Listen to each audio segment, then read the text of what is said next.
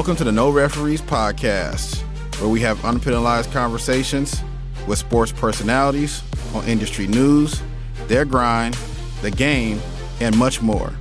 Please check us out on our social media pages at No Referees Pod for up-to-date info on the show. No rules, no texts, no whistles. This is No Referees Podcast.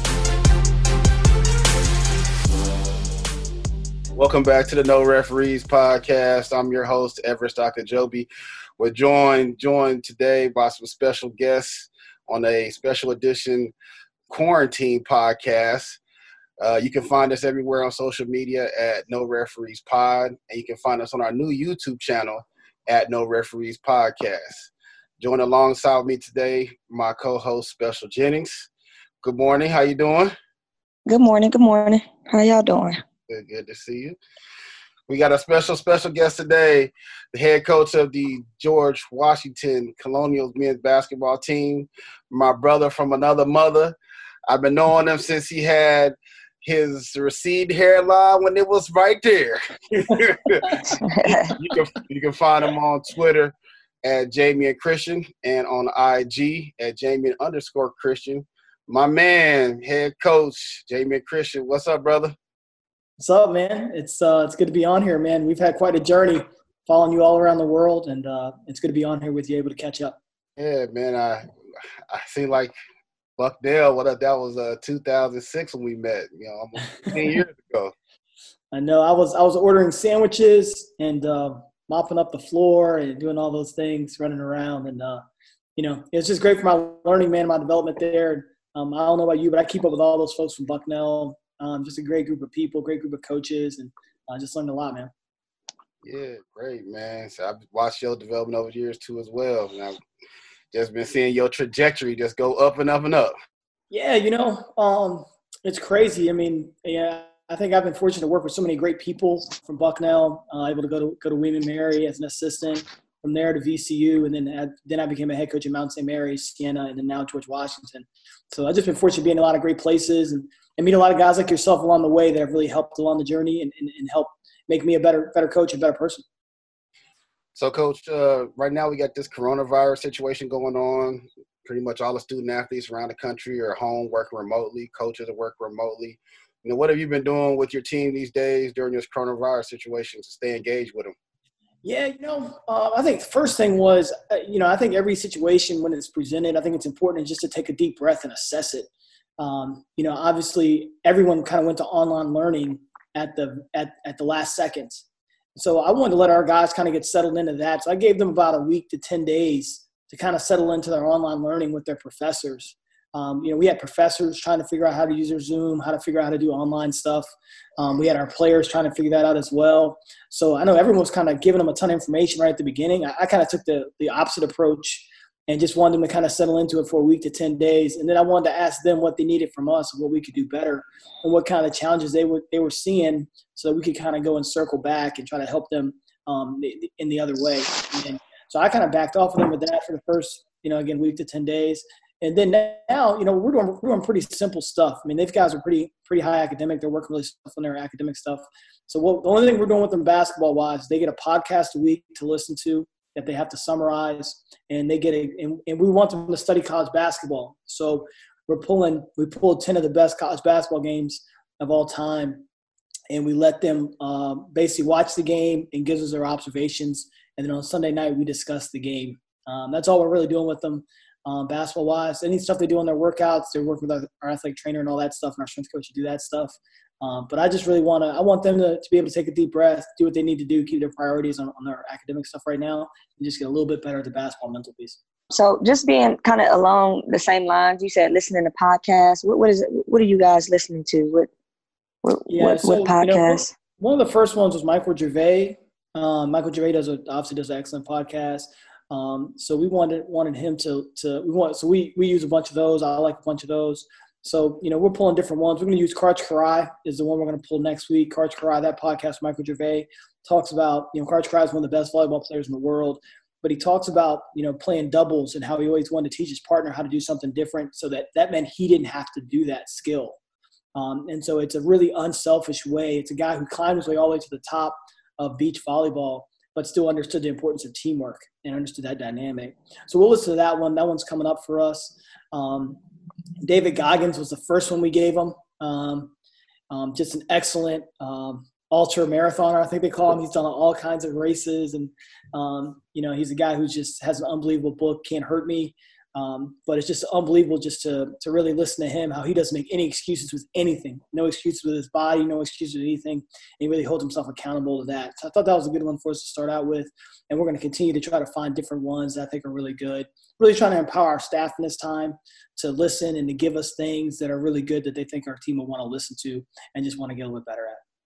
Yeah, we're kind of along the same lines. We are, you know, our young ladies, we're actually doing a team like kind of activity this Sunday with the whole, you know, watching the Michael Jordan documentary and kind of going to discuss that. I think that'll be pretty good for him. But as far as the video component of it and the workouts, obviously are voluntary right now. So just along the same lines, right? Our young ladies are getting adjusted to the online classes, which I think was different for a lot of them because we had 5 freshmen. And so they had never done online schooling, and so it was different.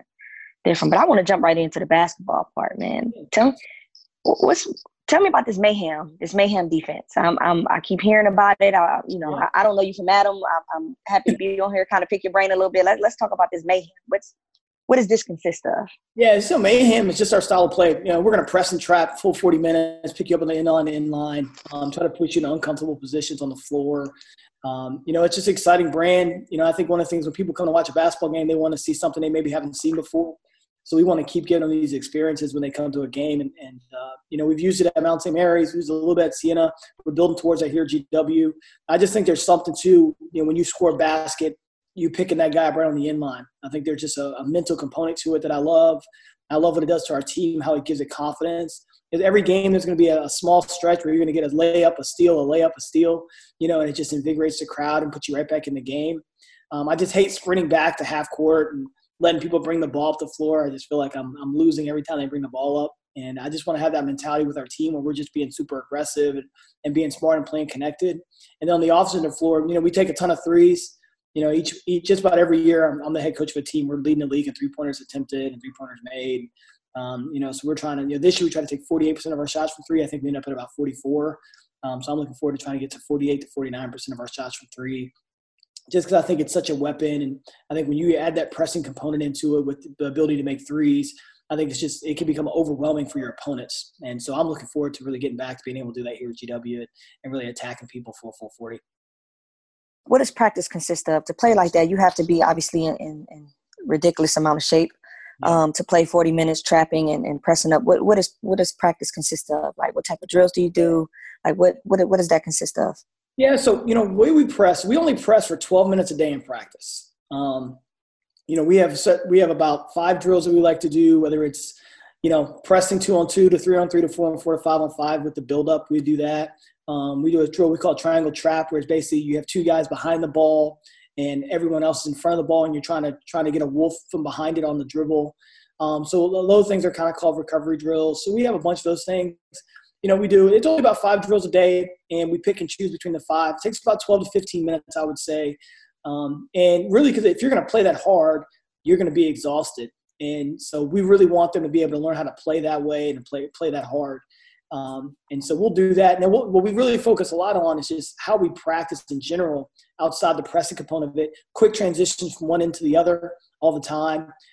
Just encouraging the energy and the sprinting ability it takes from one end of the floor to change. So we're constantly trying to change ends of the floor as we change drills, as we're trying to build in conditioning. You know, my father is a track and field coach in Virginia. He's got 2 state championships. And one of the things he always felt like was, you know, you go to basketball and you always run everyone when they don't perform well. And he felt like, well, how are you going to encourage the guys to run if you're always using it as a form of discipline?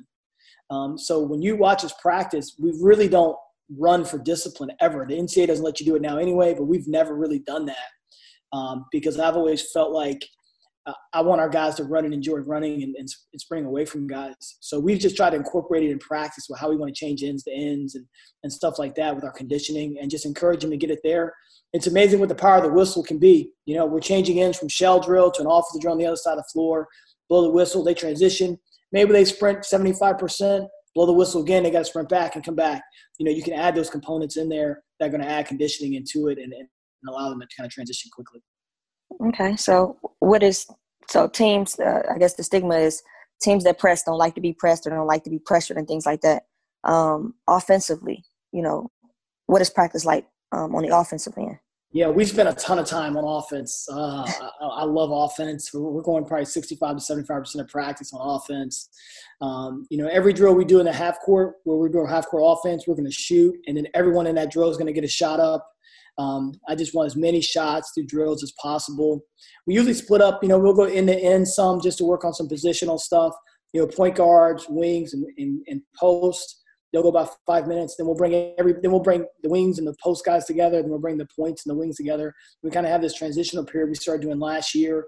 What we're trying to do, you know, a big thing is right now, it's like you have your static teaching, right? So your static teaching is, you know, spot jumpers, right? So over and over again, same repetition. You're doing that over and over again. We're trying to move towards more. You need static for repetition. We're trying to move more towards active learning. So let's say a guy comes off the ball screen. You know, if you have a coach with a pad, if he puts up one finger, he's making a pass to this guy. If he puts up two fingers, he's making a pass to this guy. So we're calling that more active learning so that you, where you start at, you don't know where you're going to finish at. And I think that's important as we make that transition. I think we need static learning. I think static learning builds in repetition, it builds in habit. So it's important to do that. But I'm really trying to find that balance of how we can build in that active learning as they're moving, they're thinking, they're reacting. And so when we go at the beginning of the guard forward breakdown, the guards will be very static learning as we're trying to work on reps, in and outs, ball screens, splits, stuff like that. As we move in more people, we're trying to go to more active learning and allow them to kind of think through the drill more. And then everyone there has got to be able to react and think it through. Coach, I got a question for you going back to something you mentioned a minute ago with experiences. This first year at GW, you had a ton of cool experiences from buzzer beater shots, overtime, four overtimes. I mean, you had Swae Lee at a game. I mean, y'all are just out there, you know, putting GW on the map this first year. You know, what can you talk about just your first year, all those experiences, and how you're just going to build upon, you know, the stuff from this year, the stuff you talked about in practice, and, you know, building upon the future? Well, you know, we have one of the youngest coaching staffs in the country. You know, I'm 37 years old. Our staff's all younger than me. So, you know, we're really young and excited here. And I think that's what you need to transition our program where we want to go to. We want to be one of the top programs in the A-10. If you're one of the top programs in the A-10, you're one of the top programs in the country. That's generally how it is when you're in a great league like that. So, you know, I'm really lucky here. I have a great marketing staff. Our marketing staff here is unbelievable. The ideas they come up with, they're always thinking outside the box. Our social media is better than any place I've been, and one of the best in the country, the ideas they come up with. So it's great because, like, I'm about being inventive and letting them do new things, and it's great. It works together. It's a great relationship because we're all kind of constantly thinking, what can we do differently? What can we do better? So I've got a great supportive team here that I get a chance to work with that does a ton of that stuff. You know, like Swae Lee coming to the game. You know, we had Swae Lee at a game. We had a protest at a game. How did y'all end up getting Swae Lee at a game, though? Like, when they roll up? One of my favorite players, Armel Potter, his brother is Swae Lee's manager.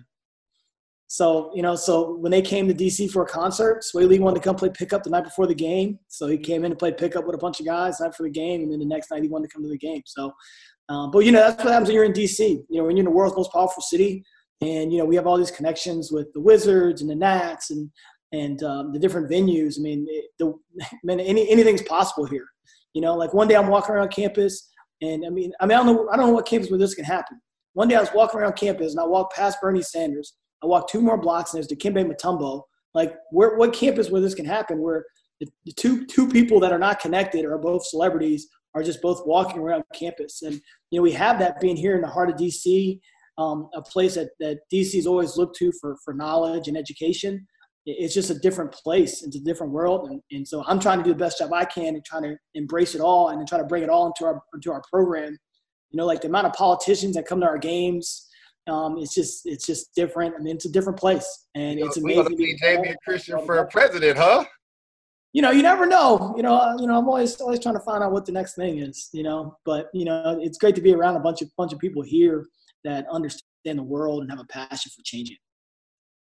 being that you are in one of the, you know, a very great city and like you said, one of the most powerful type of kids that you recruit. I always go back to playing style and the way you play. You know, what type of kids do you go after? You know, how does your recruitment process work? Yeah, well, I want kids that want to change the world. And I want kids that want to change college basketball. You know, that's where it starts at. I want great ambition. I think the task that we have ahead of us, you know, you need those who have great ambition that have big dreams and that have the willingness to work to achieve those dreams. GW is a great place for that because, you know, when you look at the history of our basketball program, you look at the history of our university, you know, if you want to be elite, this is the place where you come up to be elite. You know, you talk about iron sharpens iron. The people that our students are beside in class and the things they're going to do and the things they're going to achieve, again, will change the world. So that's one of the things I love being here. Number one, it starts with that. It just starts with that kind of approach. As a player, you know, I love size. I love big. Like this year, we're going to be one of the biggest teams in the country. I love that. I love being a little bit bigger at every position. I think, you know, if you can get guys that are a little bit bigger that can handle the ball enough, I think it gives you such an advantage on the defensive and offensive end of the floor. And so we're always going to be one of the biggest teams. I love that. We're always going to shoot a ton of threes. So, you know, I'm looking for guys 6'6" to 6'9", that can space the floor out. Mm-hmm. That can knock it down. You know, I think that gives you such a difference. And you think about it, for guys, a 6'9", 3-man, he's going to get to 6'5", 3-man. He's already got that 3-inch reach.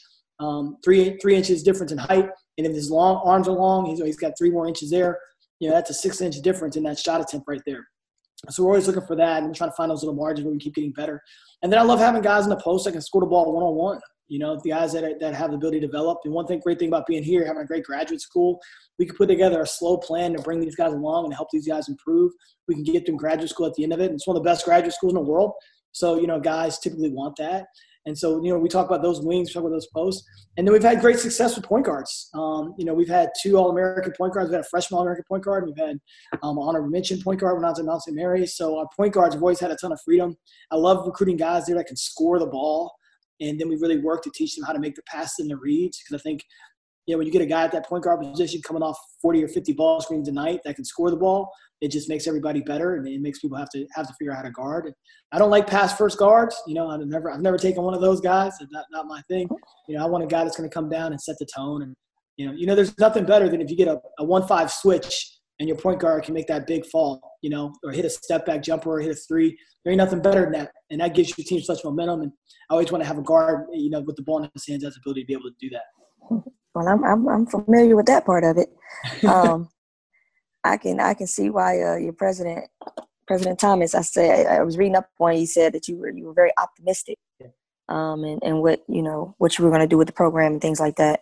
Are you – so – How long is practice? How do you plan for practice? Yeah, but you know, obviously, if you're gonna play fast, play hard, get up and down, things like that. Like you said, you use different drills. How do you plan your practices? Yeah, we're gonna go. I tell our guys we're ready to go 2.5 hours every day. I think 2.5 hours is a good number where we don't feel rushed. You know, we're gonna get in what we need to get in. The way I structure it, essentially, again, I really look at the ratio, and so even on the practice plan, it's all in colors. Because I really want to make sure we're 65 to 75% on offense and everything else is on defense. So we're really trying to build that in. You know, we're going to get a lot of shooting in because I think shooting's important. I think, you know, if a guy can make a 15-footer, make an 18-footer, it just changes the game up. And a lot of times when you had a team that didn't maybe achieve as much as you wanted, it's because your shooting probably wasn't as good as it needed to be. And I think with defensively, if you can get your team to play hard and play together, you got a great chance. So, you know, it's kind of essentially what we do about 35 to 40 minutes before we even stretch. We'll come in. The first thing we'll do is we'll go over our 5-on-0 offense. You know, we'll spend 10 minutes on that 5-on-0 offense. We do, you know, we change our plays up per each game. So there's a lot of plays that kind of go in and out of there, and I want our team to be able to know how they're reading the defense and stuff. So, you know, we'll spend that first 10 minutes getting everybody moving around. If they're doing that right, they'll get a little slight sweat on. That's important. Then from there, we'll split up. We'll go end to end, let these guys kind of work on their shooting, work on their stuff with the guard forward stuff.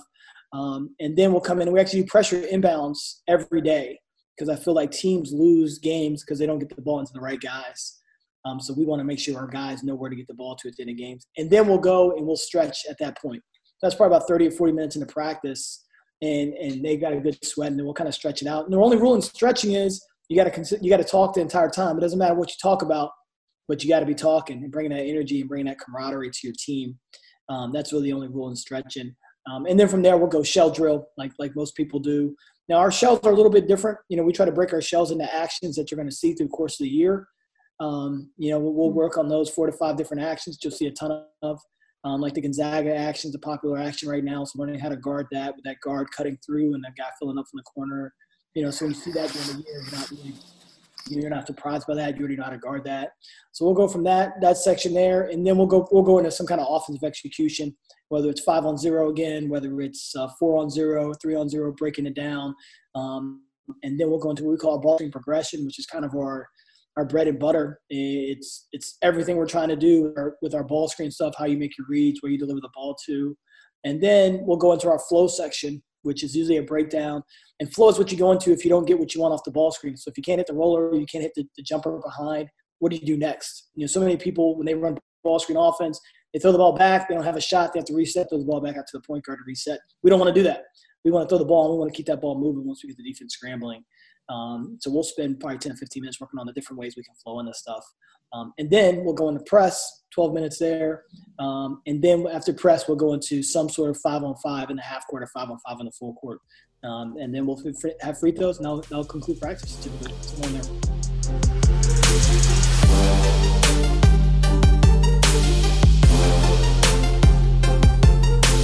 Yo, you ain't living your life right.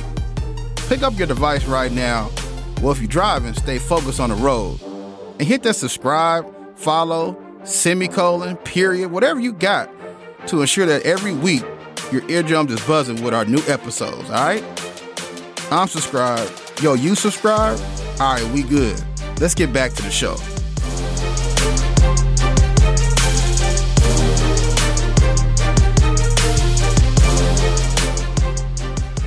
Each game you run something different. Yeah. What do you mean by that? Like you put in total new sets, or you hold on to something that you do from, like, how does that work? Yeah. So, you know, our whole offense is, cause we ball screen so much. I mean, we're ball screening 50 to 60 times a night. So it's all about where you want to tag from, how you want to tag, who we want to attack, where we want to put guys at. So most teams run spread ball screen, and that's all they run. We run spread ball screen. We run roller places. We run pin downs off the ball screen. We run a bunch of different actions off of it. And so each game, we basically look at how you want to defend, and then we're trying to attack how you defend, you know, the basis of your defense. If there's a weak defender that we can pick out, like, you know, every team has a guy that can't guard. So if we can find him more often, you know, we're going to be in a great spot. So we're always looking for that. It's done more like football. You know, I was at Bucknell. My housemates were all football coaches. One of them was an offensive coordinator. So we just spent a ton of time talking football. And that's really where we got it from, you know, really watching the film, adjusting to what the defense is going to give you, because every defense is going to give you certain shots. Our job is to try to put our best players in those spots and to take what they give you and be able to beat them with it. So I got a question, Coach, off the court, because you've been talking for the last 20 minutes. I know you a coach. Y'all coaches, y'all can talk all day, you know, about running, roll, replacing, pin down, flare screens, all that stuff. But I want to know just something on the personal side.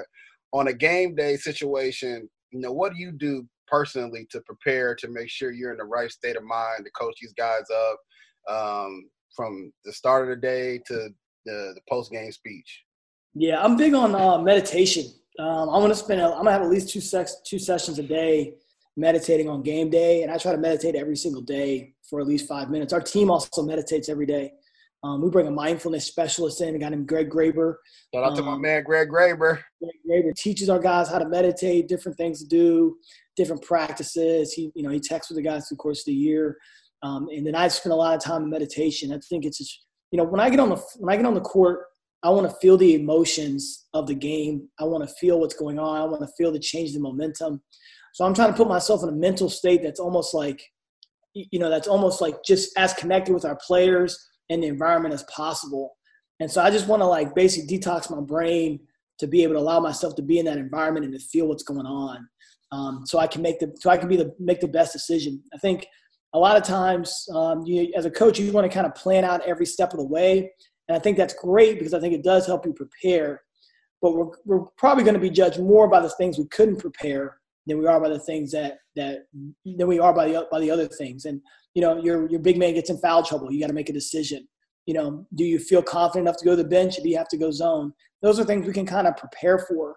But I think when I meditate, I feel like I can handle the unexpected better and I can control my emotions. There's oftentimes in the games, I feel like we win the game because my emotions are more under control than the opposing coaches.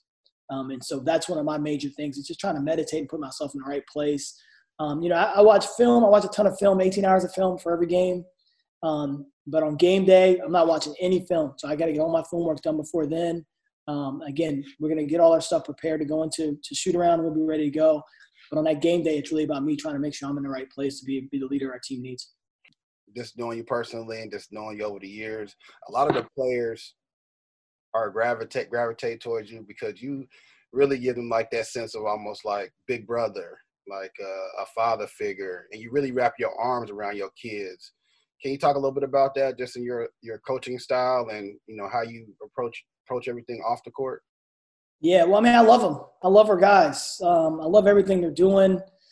I love them. I always say you either coach how you were coached, or you coach how you wanted to be coached.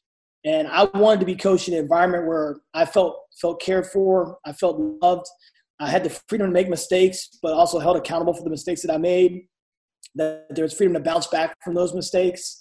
And so that's the kind of environment that we're trying to create. We're going to be highly competitive because we're competitive, but I think you can be competitive and also be caring. You can be competitive and also be loving.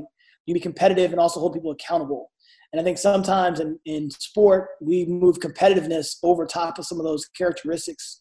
And I think that's a mistake.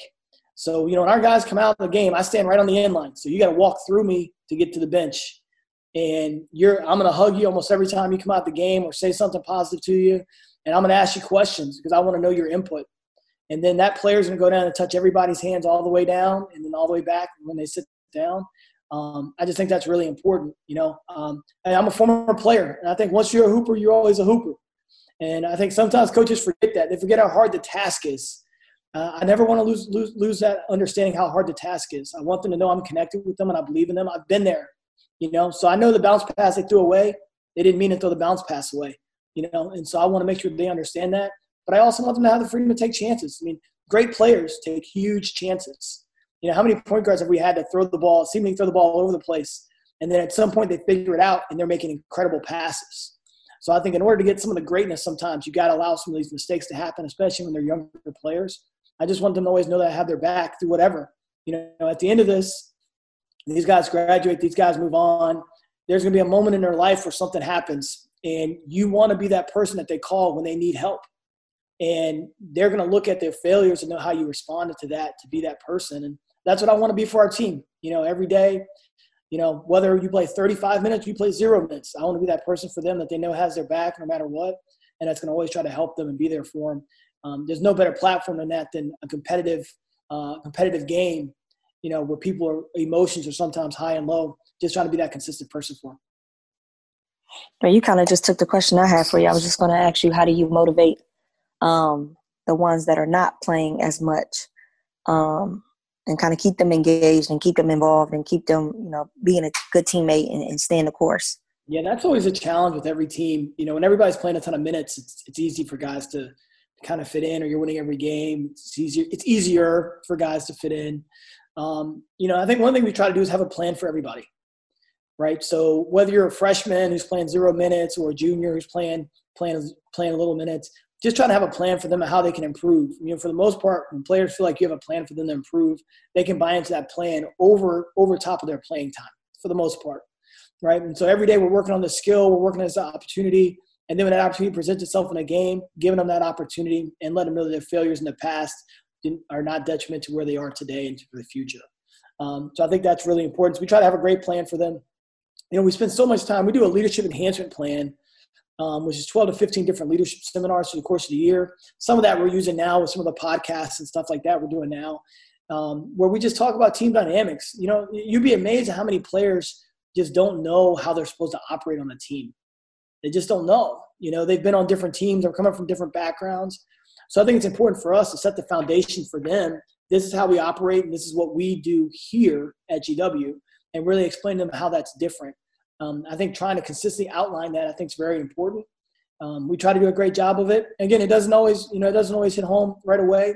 I think it's about being persistent and patient with it, And so just trying to have a plan together and understand where a guy is today as a freshman. He may not be there as a, you know, he's not going to be there as a junior if you keep saying the right things. I feel like it's a lot of it's like being a parent. You know, you just keep saying the same thing over and over again, and eventually when it clicks, you got a great dynamic there. And, you know, for the most part, though, you know, people don't want to be seen as selfish. So when you're really helping them establish themselves, their identity within the game, within your program, they're going to try to do that to the best of their ability because they do care about their teammates, and they are their friends, and they do care about the outcome. Coach, I got a question for you. Talking about operating within the team, what are some of the things that your players will tell the GW fans watching that Coach Christian is funny when you tickle his underarm, or Coach Christian laughs if you bring him a Sprite? You know, what are some a cool thing that some of your players could say, you know, that y'all are so connected that, you know, will be some kind of like a fun fact about you? They would say, I think number one, they'd say he's really competitive. I think they would say that, because I think sometimes you can watch the game and, you know, I'm pretty calm and cool during the game. I think they would say I'm competitive. I think they would say, I was pretty funny, you know, or that I think I'm funny. I think they would say that, you know, with the corny coach jokes or corny dad jokes all the time. I know they would definitely say that. And I think they would definitely like, that my personality is different than what you might see what you're expecting to see. And I think when you get behind closed doors, just trying to connect with those guys and sit with them, you know, it's always funny because I get guys that, they'll be mad at me because I'll be hard on practice one day, and they always come in the office and they sit down with me, and I'm like the type of person where we're going to operate one way on the floor, and then off the floor, you know, your play doesn't affect how I'm going to treat you as a person. That's really important for me and for our dynamic. So they'll come in, they'll say, you know, I was so mad at you yesterday in practice, and I sit in your office and I just think, I just like this guy so much.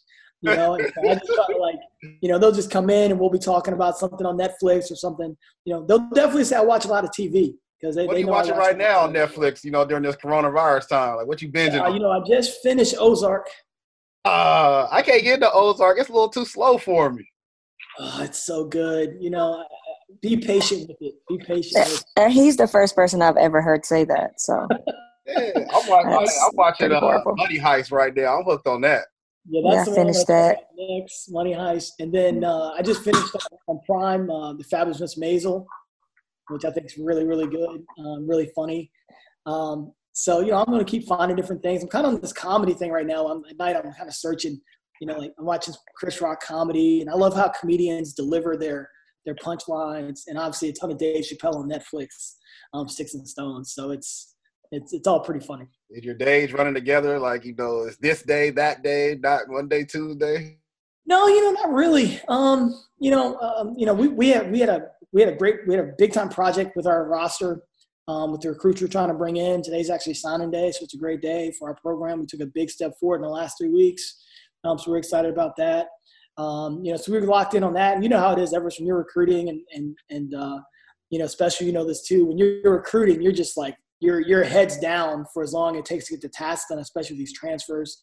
So I've been underwater for 3 weeks, so I'm finally starting to come up to get some air and stuff. So, you know, not really. I mean, it's a great time for us working on some culture stuff. That's a big project right now. It's just make sure with our staff and with our players, we're just building our culture, and I'm creating a plan that's strong enough for these guys to see it, understand it, and to make it a big part of our vision.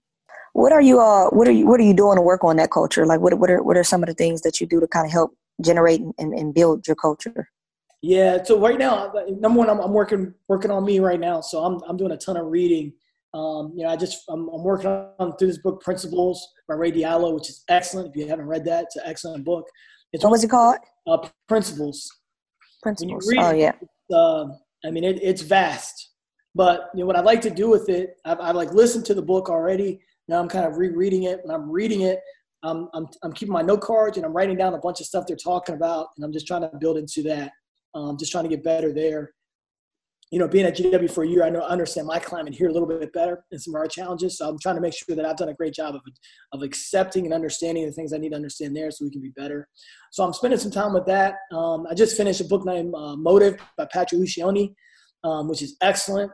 He's also the author of Five Dysfunctions of a Team, and so those are all great books. So I'm kind of reading through those. So I'm in this headspace right now where I'm just trying to really build our program up through my vision and being able to make sure I'm clarifying that for our team at a better level. But, you know, a lot of note-taking right now, and then just all the notes and all the reading, I'm turning that into documents that I can then share. Kind of similar to what we're doing. We're going on, you know, as a staff, we're going on year three, rebuilding, which has been, in my opinion, one of the hardest things I've ever been a part of, trying to switch gears, like you said, building a culture, getting the right kids in, things of that nature. What, you know, when you first got to George Washington, I know that I believe they were 9 and 24 or something of that nature, 4 and 14 in conference, things like that. You know, what is your plan? What is the goal? How are you like mapping that out?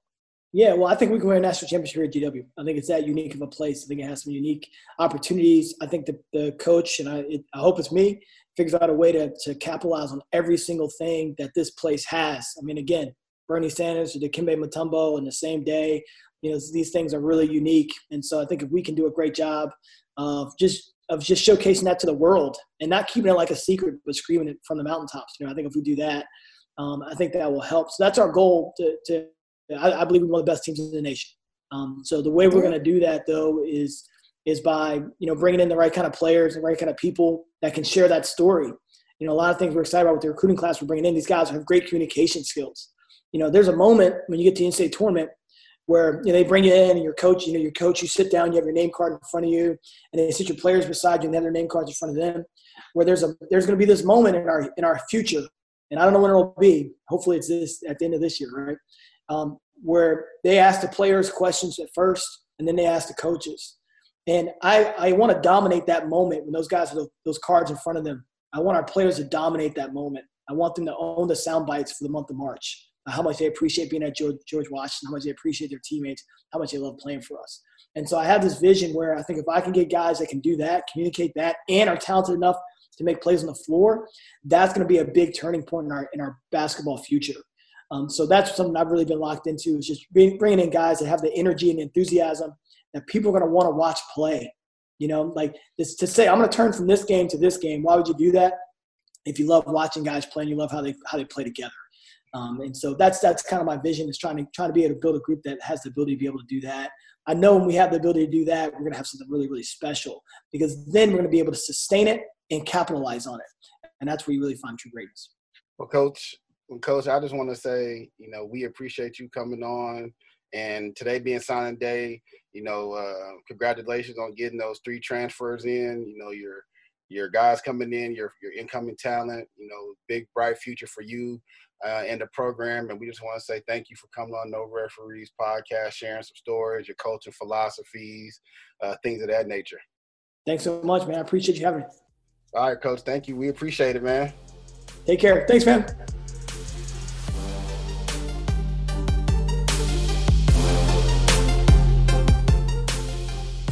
Thanks for listening to another episode of the No Referees podcast. Don't forget to hit the subscribe button wherever you're listening to this show, and rate and review us on Apple Podcasts. And don't forget to follow us on social media at No Referees Pod. Till the next episode, we out.